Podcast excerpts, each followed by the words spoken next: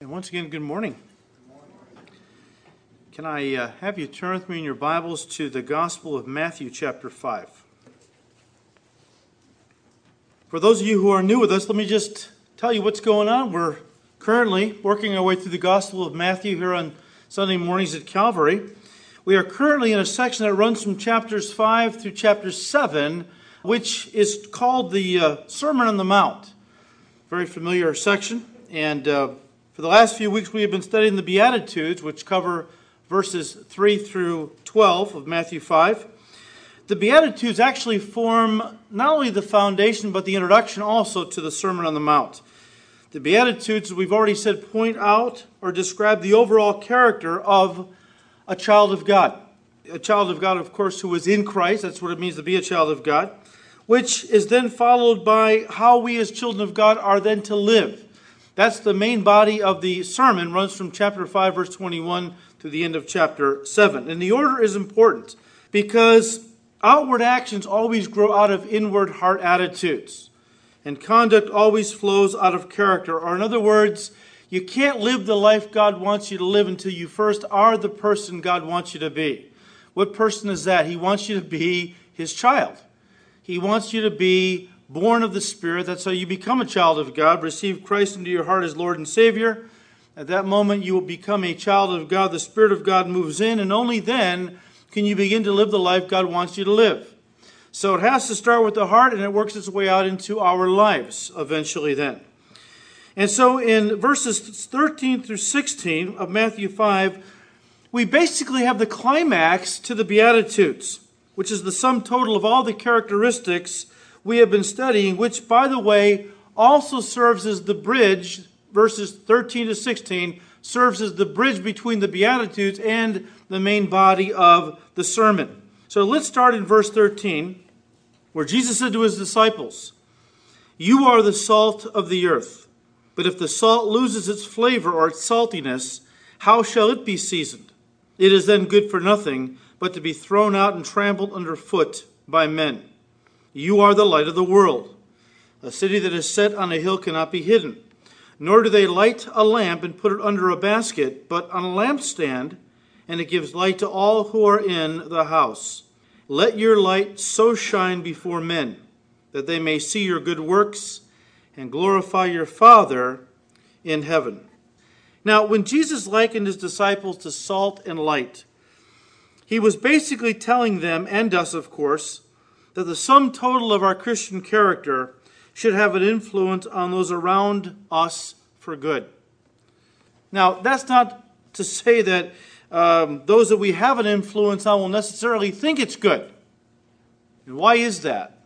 Well, folks, the world is an open sore, and we are salt. The world is in darkness, and here we come shining as lights. Both of those irritate, both of those hurt which really I think explains the world's reaction to us as Jesus described it in verses 11 and 12 when he said, Blessed are you when they revile and persecute you, talking about the people of the world, and say all kinds of evil against you falsely for my sake. Rejoice and be exceedingly glad, for great is your reward in heaven. For so they persecuted the prophets who were before you. Look, you know you're on the right team by the way the world reacts to you. If you were of the world, Jesus said in John 15, hey, the world would love you because the world has no problem with those that belong to it. But here we are, you know, rubbing the world the wrong way. Again, the world is an open sore. We are salt. Try rubbing salt into an open sore. You ever spend a lot of time in a very, very dark room and all of a sudden somebody shines a big light in your face? Those irritate, don't they? And the world reacts. But the idea behind these declarations is that the world is decaying and the world is in darkness. Folks, that's the biblical worldview. Now, the world's worldview is hey, we're all getting better and better. You know? The world is becoming better and better. The biblical worldview is the world is not getting better and better, it's getting worse and worse. It's becoming more and more corrupt. Man is not evolving upward in goodness and wisdom, he is devolving downward. Even as the Bible prophesied in the last days, evil men would grow what? Worse and worse, deceiving and being deceived. You know, it's interesting to go back in history to the end of the 19th century just a little over 100 years ago when philosophers and poets and scientists and really society in general had an incredible optimism for the coming century. Back then, most people in the world believed that they were about to enter into a golden age in the history of humanity where all wars would be abolished, diseases would be cured, hunger would be eradicated from off the face of the earth, and all suffering would be done away with. They believed that through the education of the masses, drunkenness and violence and all other vices would be done away with, would be taken care of, come to an end. That nations would talk with each other and not fight, and peace would characterize the world. In fact, it was such an optimistic period that some writers even went as far as to say, and books were published with this idea as their theme, that the world was fast becoming a paradise of course, those books don't sell too well anymore today. But it was all based on the theory of evolution that mankind was getting better and better. Man was evolving, ascending upwards in character and wisdom. That was the 19th century at the very end, right? Then we came into the 20th century. Well, how do we do? Well, we're standing at the beginning of the 21st century. And looking back, we know that the 20th century was the bloodiest century in the history of mankind. In fact, more people died in wars. We had two world wars, countless other wars between nations. More people died in the 20th century due to wars than had died in all the previous centuries in all the other wars combined. I mean, if anyone doubted whether or not we were evolving or devolving, I think World War II and Hitler was a good example of what we're talking about. I mean, Hitler was a big proponent of the theory of evolution. You realize that? Hitler tried to hasten the process of evolution among human beings and bring about a master race by exterminating all those he considered to be genetically inferior and less evolved. The strong killing the weak. See, that's what evolution was is built on. That principle, the strong killing the weak. And Hitler applied that socially, his own personal version of natural selection. The strong need to kill off the weak so that only the strong survive, and what you wind up with is, with is a master race. Listen, folks, information in the brain has little to do with the evil in men's hearts. And that really is where evil resides, in the heart. Just as Jesus said in Matthew 15, he said, Out of the heart come evil desires and thoughts and murders and blasphemies. The heart is where all of man's problems reside because that's where the evil in men's hearts resides. And every once in a while, that evil is let out in a way that we are absolutely shocked and horrified that mankind could be so wicked and so evil. You say, well, you know, that, that was them. That's not me. Well, you know what? I'm not saying anyone in this room necessarily do anything that was done back then. Because I've studied World War II, and I just got done reading a, a biography of that period of time. Uh, a pastor named Dietrich Bonhoeffer was a bi- biography on his life. And um, it's amazing that these uh, SS soldiers and things, Nazis and things, what they did to other human beings at work they came home and were good family men, loving fathers, uh, good neighbors. People described them as being uh, genteel and polite and so on. But they had so rationalized what they were doing was good, getting rid of the inferior so that mankind could have a super race, that it allowed them to do the most horrific things to other human beings. Under the right circumstances, we are capable of doing almost anything. And so the Bible says that the natural man is dead in trespasses and sins. And when something is dead, it decays, right? Hence the need for salt. We'll explain that in a moment. The Bible says the world is enveloped in moral and spiritual darkness. Enter the need for light. And so let's look at salt and light and see how they describe us as Christians. First of all, in verse 13, Jesus said to his disciples, You, and the Greek is plural, all of you who are my disciples. And again, the implication is all of you and you alone, as my disciples, are the salt of the earth. If the salt loses its flavor, how shall it be seasoned? It is then good for nothing but to be thrown out and trampled underfoot by men. Now, I don't know if you realize this, but in the ancient world, salt was a very valuable commodity. In fact, the Greeks went as far as to say it was divine, which is not surprising at all because there wasn't much the Greeks didn't think was divine. They had deified pretty much everything, all right? So it was no big deal. The Greeks thought salt was divine. But even Rome, the Romans said nothing was more important than sun and salt. Salt was so valuable that Rome actually paid its soldiers with salt. And if a guy was a lousy soldier, people would say about him, he's not worth his salt. That's where that expression came from. Now, back in Jesus' day, salt had three main purposes or influences. Now, what I'm about to share with you folks is not anything, you know, you haven't heard before. Okay? As one author put it as I was studying this week, you know, so much has been said about salt and light from Scripture that it's hard to, to come at it from any new perspective. So, like Peter this morning, I'm not going to tell you probably what you don't know. I'm just going to put you in remembrance of things you already have learned, all right? Important things, though. But back in Jesus' day, salt had three main purposes or influence. Each of these applies spiritually to us as Christians because they are really designed by Jesus to teach us the influence we're to have on the world around us as we come in contact with it. First of all, salt created thirst. Salt created thirst.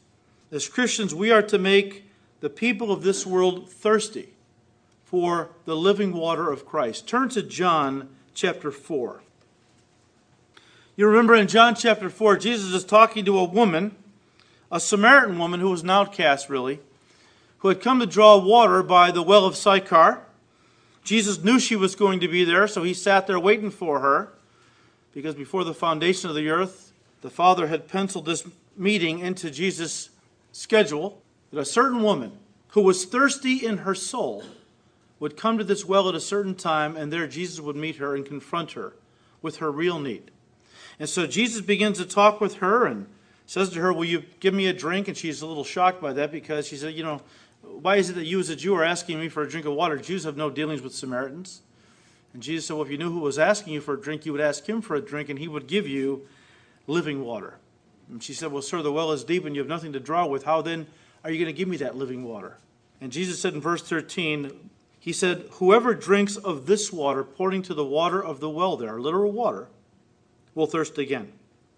But whoever drinks of the water that I shall give him will never thirst, but the water that I shall give him will become in him a fountain of water springing up into everlasting life. Now, Jesus often did this. He used the physical and he related it to the spiritual. He said, Look, if you drink the water of this well, you go ahead and drink literal water, you're going to thirst again, right? Obviously. But if you drink the water that I give, which is not literal, what is the water that Jesus gives? What's the living water of Christ? It's Him, right? If you drink of me as the living water, I'm going to satisfy the thirst in your soul so that you'll never thirst again inwardly. You see, because Jesus knew this was a woman who was thirsty inside, in her soul. How do we know that? Well, she had been married and divorced five times. And the man she was currently living with was not even her husband. Jesus confronted her on this. She was thirsty in her soul. She didn't know what was going to satisfy that thirst. She thought maybe a relationship with a man would satisfy that thirst. Well, she was part right. It was going to be a relationship with a certain man who was not just a man, he was the God man, Jesus Christ. And so Jesus talks to her about her true need. He says, I know you're thirsty inside. And you're trying to fill that physical, that spiritual thirst with all kinds of physical things. You need me.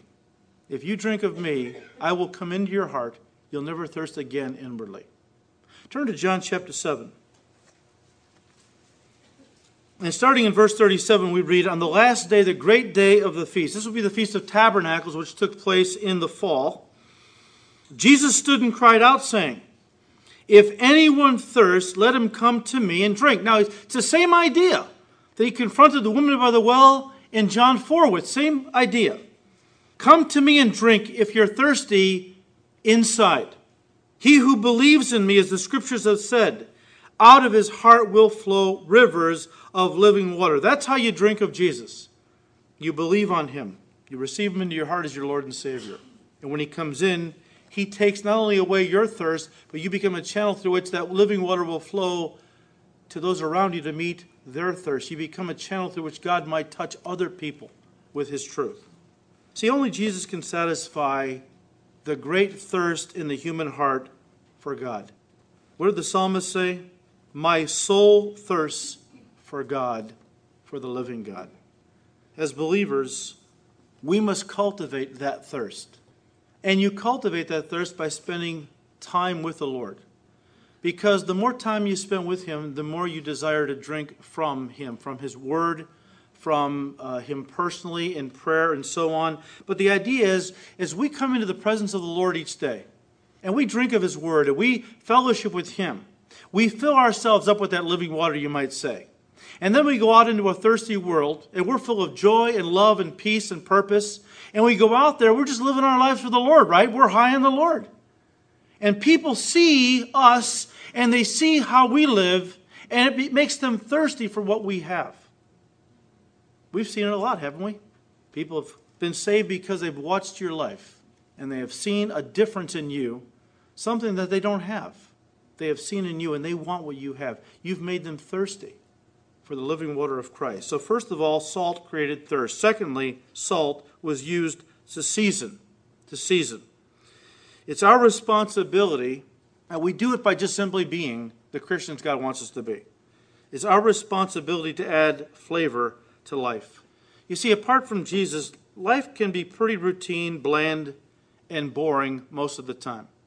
Let's face it. I mean, you know, most people endure long periods of boredom and blandness in life to come to a vacation or a special event or a holiday or something, right? But for the most part, the average person lives their life in a state of boredom and it's, it's a bland existence. They're not even sure why they get up. And they know they have to go to work to eat and, and, and have money to pay the mortgage. But really, life seems like just a constant, never ending routine that just it's like there's no purpose almost to it. And I think that's one of the big reasons for all the alcoholism and drug abuse, all the pleasure mania in our culture today. People are trying desperately to either numb themselves to the boredom and, the, and just the emptiness, or try to spice things up in life because without Jesus, life is insipid and unsatisfying. And the things of this world, folks, will never, ever add flavor and satisfaction to life. I don't care how much people spend on gadgets and entertainment and recreation. I mean, we Americans, I tell you what, we are masters of trying to fill the void only God can fill with the things of this world. Listen to what God said in Isaiah 55. You don't have to turn there, but verses 2 and 3. Listen to what God said. Speaking to Israel back then, who was just very much like America today. Okay, people don't change really. He said, Why do you spend money for what is not bread? And your wages for what does not satisfy? He said, Listen carefully to me. You think when God says, Listen carefully to me, you think you ought to listen? And eat what is good. He's not talking about literal food now. And let your soul delight itself in abundance. Incline your ear and come to me. God says, You know, what are you running around spending all your money for stuff that isn't essentials? Because you're looking to those things to satisfy the emptiness in your soul. He said, Look, you need bread, you need water, you need those essentials for your physical man, but your soul, your inner man, needs essentials too. And only I can feed the inner man. Only I can feed that inward hunger and thirst in your soul, God is saying. The psalmist said, Taste and see that the Lord is good, right? Talking about salt adding flavor. The psalmist said in Psalm 34 Taste and see that the Lord is good. But, folks, unbelievers will never desire to taste if the people of God aren't living in such a way that it makes people hungry for what we have. So, salt really also adds flavor. And number three, salt retarded decay. You know, back in Jesus' day, of course, there was no refrigeration, which meant that meat spoiled and decayed quickly. So what they would do is they would take salt and they would really rub the surface of the meat. I mean, with a large quantity of salt, which would kill surface bacteria and retard decay. Give them a little longer before the meat would spoil. And you know what? There's a lot of bacteria, if I can put it that way, in our culture today. There's a lot of uh, corrupting influences in our society that is causing the decay of morals and decency. Did you catch the uh, video it's been everywhere YouTube, it's been on the news of the two young gals, 17 and 14, who viciously beat up another young gal in a McDonald's in Maryland. Come to find out later that the young gal they beat up was actually a guy who was uh, a transvestite, dressed up as a woman. And I don't know what happened, but there was some dispute over using the washroom. and it set these two young girls off, and they began to viciously beat this person. And the manager of the McDonald's, you know, I, I saw the whole thing. Somebody was videoing the whole thing. He walks over and he's kind of trying to break it up. He didn't seem like he was all that um, zealous about it. But you know, every time he broke it up, the girls would come back and still pound and kick. And by this time, this person's on the ground and the girls are stomping on the person's head. Finally, uh, the person went into a full blown seizure. And on the, he's on the ground shaking, you know, and, and, and somebody's videoing the whole thing. You think you put the camera down and try to help the person. People, nobody comes over. People are eating their food. It's like, what has happened to us as a society? We are not evolving into it, it becoming better and better. We're becoming worse and worse. I mean, I'm not saying all of us, but in general, right? The callousness, the disregard for human life. I mean, it's absolutely mind boggling. We see a lot of corrupting influences out there that are working on people. Lawlessness abounds. Uh, as it was in the, in the period of the judges, which was a very black period in Israel's history, which it, it says uh, five or six times in the book of Judges, because there was no king in Israel, therefore everybody did what was right in their own eyes. We're seeing that again today. There is no king in America. What do you mean? Jesus Christ is not on the throne. We call ourselves a Christian nation a nation that's under God, it's just words now. It doesn't mean anything anymore. Because Jesus Christ is not on the throne of our nation, he's not on the throne of, of, most of the people's hearts in America. We're not looking to the Word of God to guide us. We're doing whatever seems right in our own eyes. Now, we can see the effects everywhere. Again, through random acts of violence, divorce, the disintegration of the family. I mean, you can't turn on the TV without being reminded how our society is decaying all around us. You know, it was said of the Roman Empire that they weren't conquered from without, they rotted from within. That's exactly what's happening to America. We are rotting from within. Because when a nation turns its back on God, it allows all the evil, all the decay to start spreading throughout our culture. But let me just say this to you guys if we as the church are the salt of the earth and salt retards decay and we see decay rampant in our society, what does it say about the job the salt's doing? We're not doing our jobs, are we? Jesus went on to say, You are the salt of the earth, but if the salt loses its flavor or saltiness, how shall it be seasoned?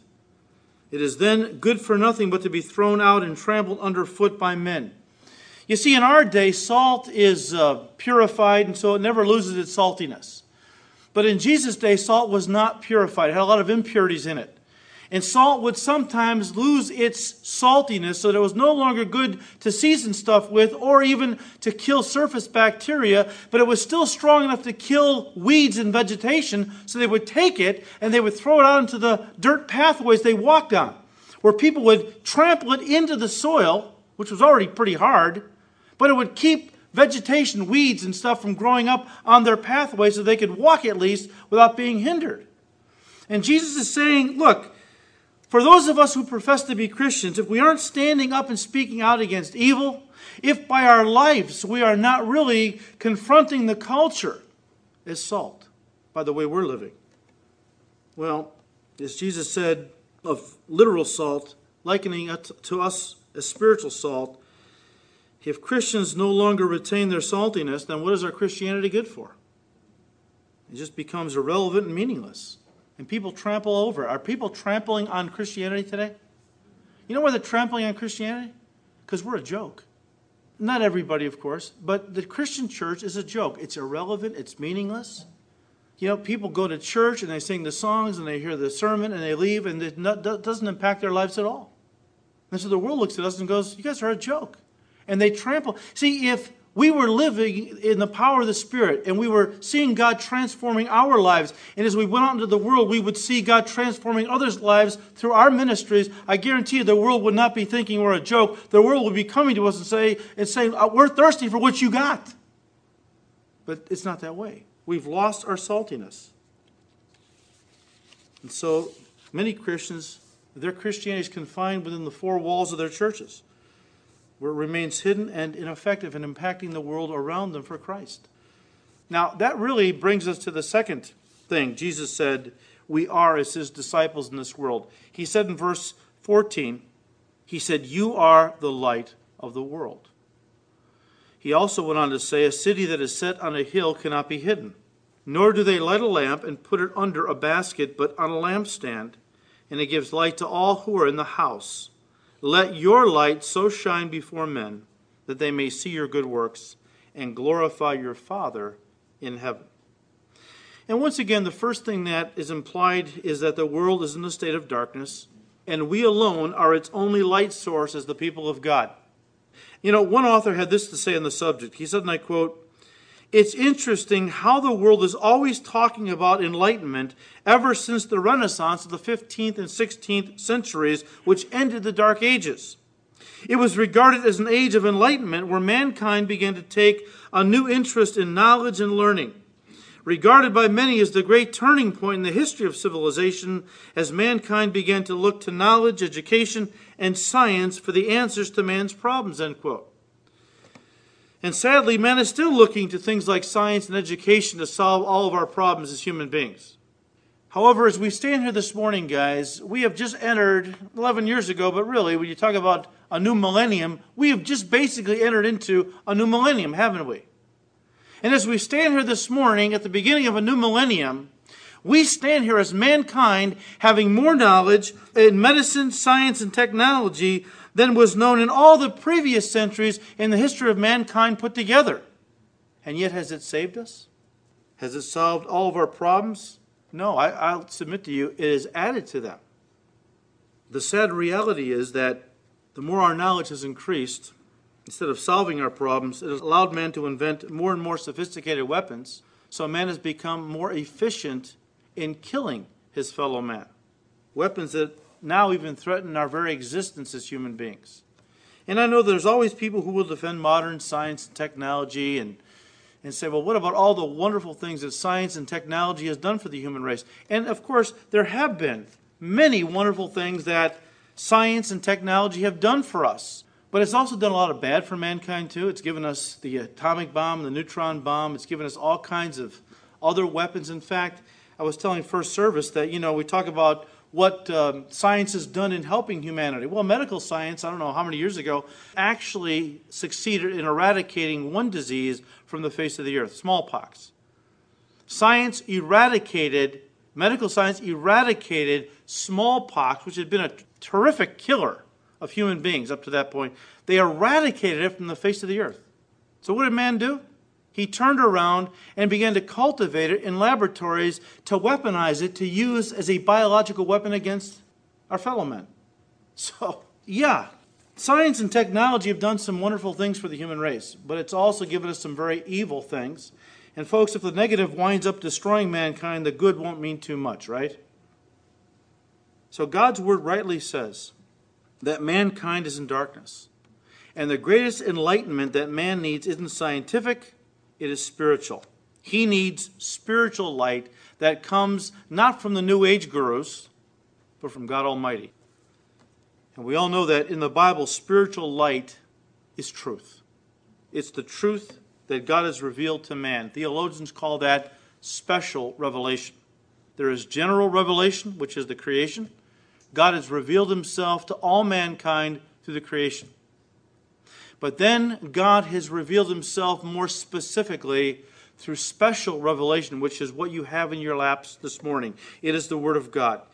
God's Word is truth God's word is light. Jesus said in John 17, verse 17, the night before his crucifixion, as he prayed to his Father, he said, Father, sanctify them, his disciples.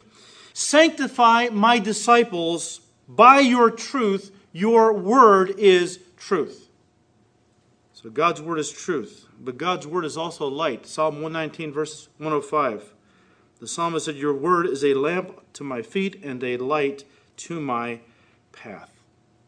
In the Garden of Eden, when man sinned against God, Adam plunged the world into spiritual darkness. As one author said, at that point, man poked his own spiritual eyes out and went around groping to find his way back to God, groping in the darkness. But that's what God's truth was intended by God to be light to guide man's way back to God. You see, in the Old Testament period, God revealed his word. Now remember, we're talking about revealed truth now, right? In the Old Testament period, God revealed his word to prophets in bits and pieces, right? Who wrote these things down. And it gave us, it gave the Jews, and the people living in the Old Testament period, it gave them an idea of who God was somewhat. They didn't really know a lot about the Lord, but it did reveal bits and pieces of his character, what he was like, what he expected from mankind, so on and so forth. It was an incomplete revelation, though, of God to mankind. And it remained incomplete until the full revelation was given to mankind through the incarnation of his Son, Jesus Christ, who came to the earth. You don't have to turn to these. Let me read them to you. In Hebrews chapter 1, starting in verse 1, we read God, who at various times and in various ways spoke in time past to the fathers, the Jewish patriarchs, by the prophets, right? So God in the Old Testament times spoke to the Jewish people through the prophets. Again, giving them little bits and pieces of information, little glimpses of God, but it was incomplete, right? So he spoke in various ways in time past to the fathers by the prophets, has in these last days spoken to us by his Son. Jesus Christ was the full disclosure of the revelation of God to mankind. He was light. Remember what how John opens up his gospel?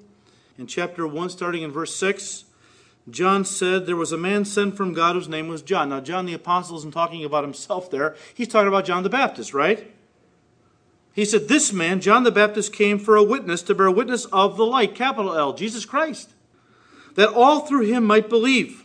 John was not that light, but was sent to bear witness of that light. That was the true light, which gives light to every man coming into the world.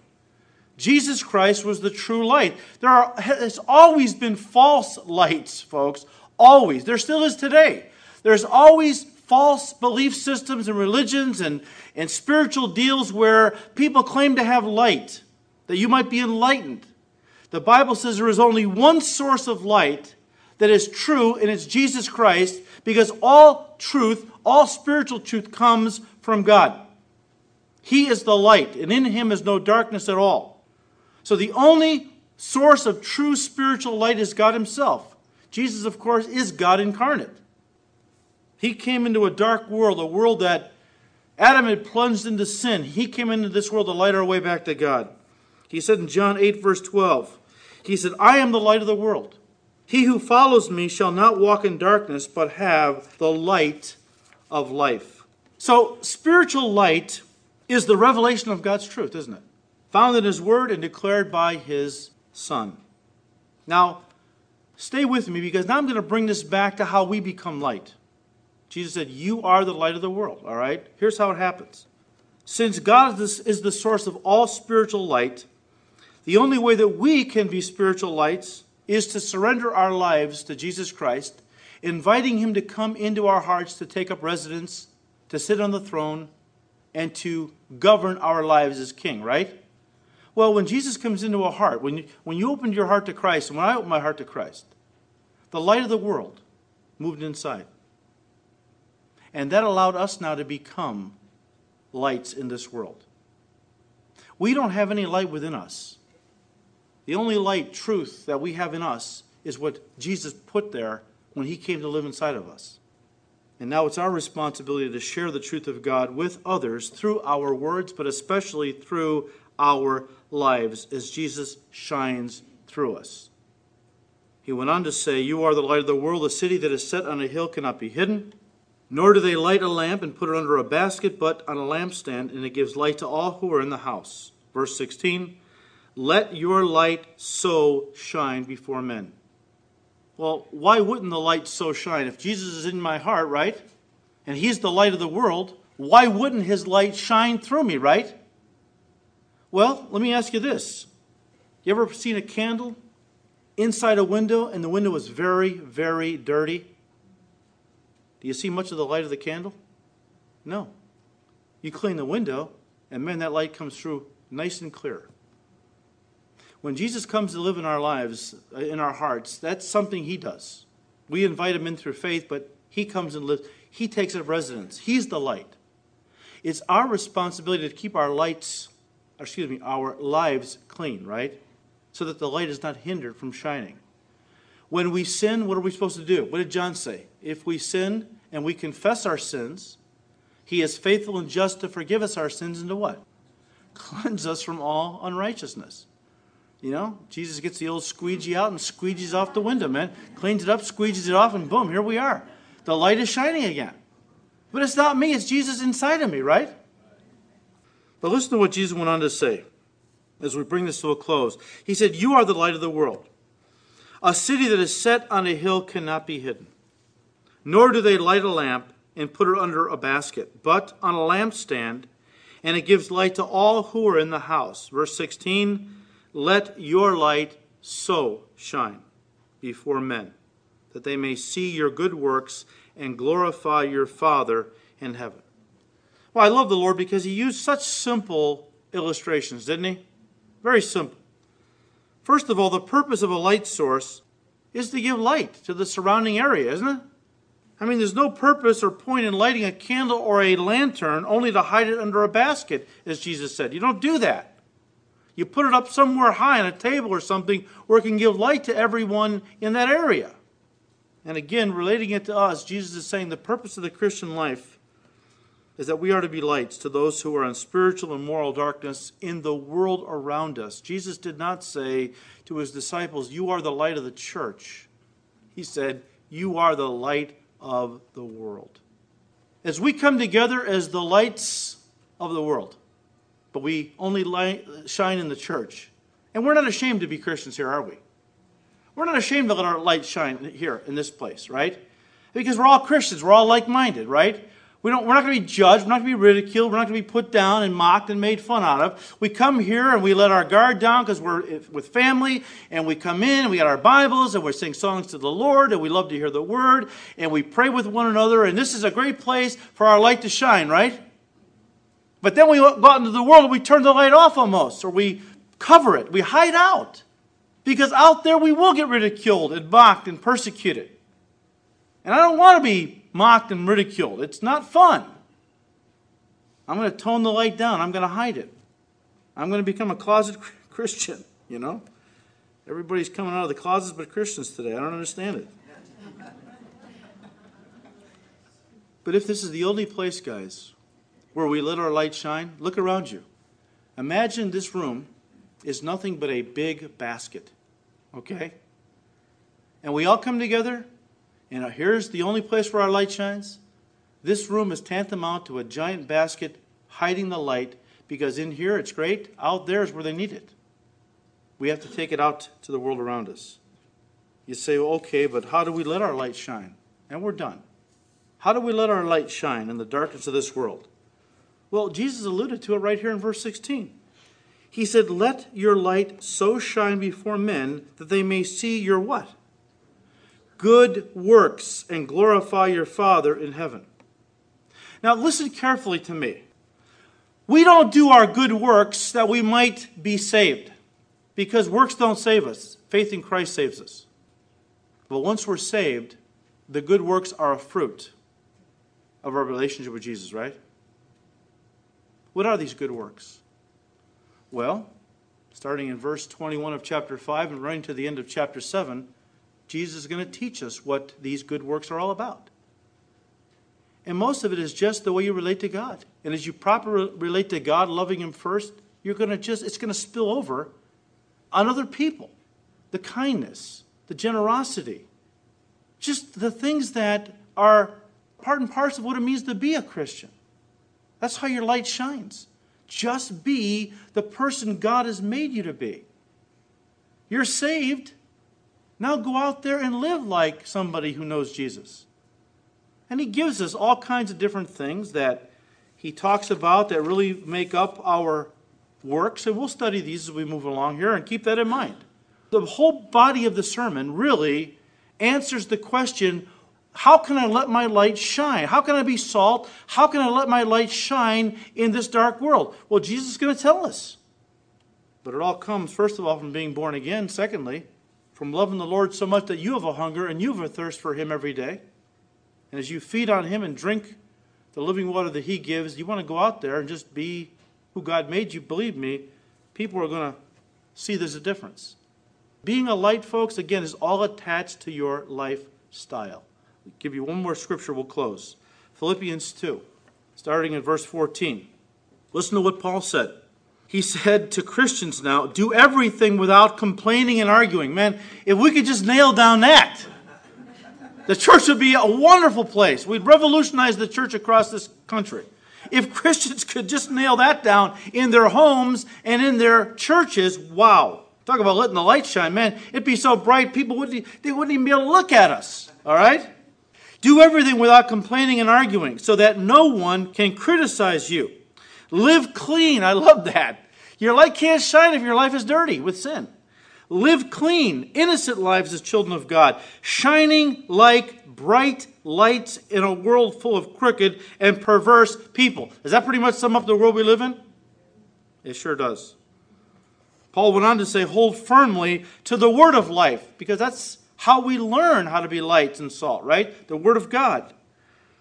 And then Paul said, on the day that Christ returns, I will be proud that I did not run the race in vain and that my work was not useless. In other words, by you living the way I'm talking about, Paul is saying, you prove to the world you are really God's children. And you prove to me that I haven't labored in vain. In other words, my ministry really affected you. You're saved now. And that's what it's all about. Living our lives in such a way as that the world sees that we're different. I'm afraid to talk to people about Jesus. I, I just, I'm not very brave. Jesus said, Let your light so shine. Let your life speak. Let your life speak louder than anything else. And if you just live the way God wants you to live openly, unashamedly in this world, you won't have to say much. People will come to you and ask you, What do you have? Because, man, I want what you got. My life's a mess. My marriage is crumbling. My kids are, are wayward. I have a problem with alcohol. I have a problem with drugs. I see you, you're always happy. When any problem comes your way, you're not all worked up and worried. You have peace. What is with you? Well, let me tell you how Jesus has transformed my life. That light will shine. It's because of the way we live in this world. So, starting next time, guys, we will begin to look at the main body of this sermon, where Jesus will first of all talk about inward attitudes and how important they are in the eyes of God. And he'll move from there and begin to teach us how to be lights in this world. Father, we thank you so much for your word. Your word is light, your word is truth, and every page is Jesus, Lord. We thank you for your love. We thank you for saving us. We thank you, Lord, that you have restored our sight that we see more clearly now than we ever did before we were saved because we now see this world and this life through a biblical worldview, through a heavenly perspective. And we know this world is rapidly passing away, and we are lights and salt. We need to do everything we can by the way we live to see other people brought to you before the whole thing comes crashing down, Lord. So we want to live that life, Lord, that honors and pleases you. We want to live a life that helps others to know you. Give us grace, Lord. We thank you. Father, we ask you to continue to bless these studies in your word. And we ask all this in Jesus' name. Amen.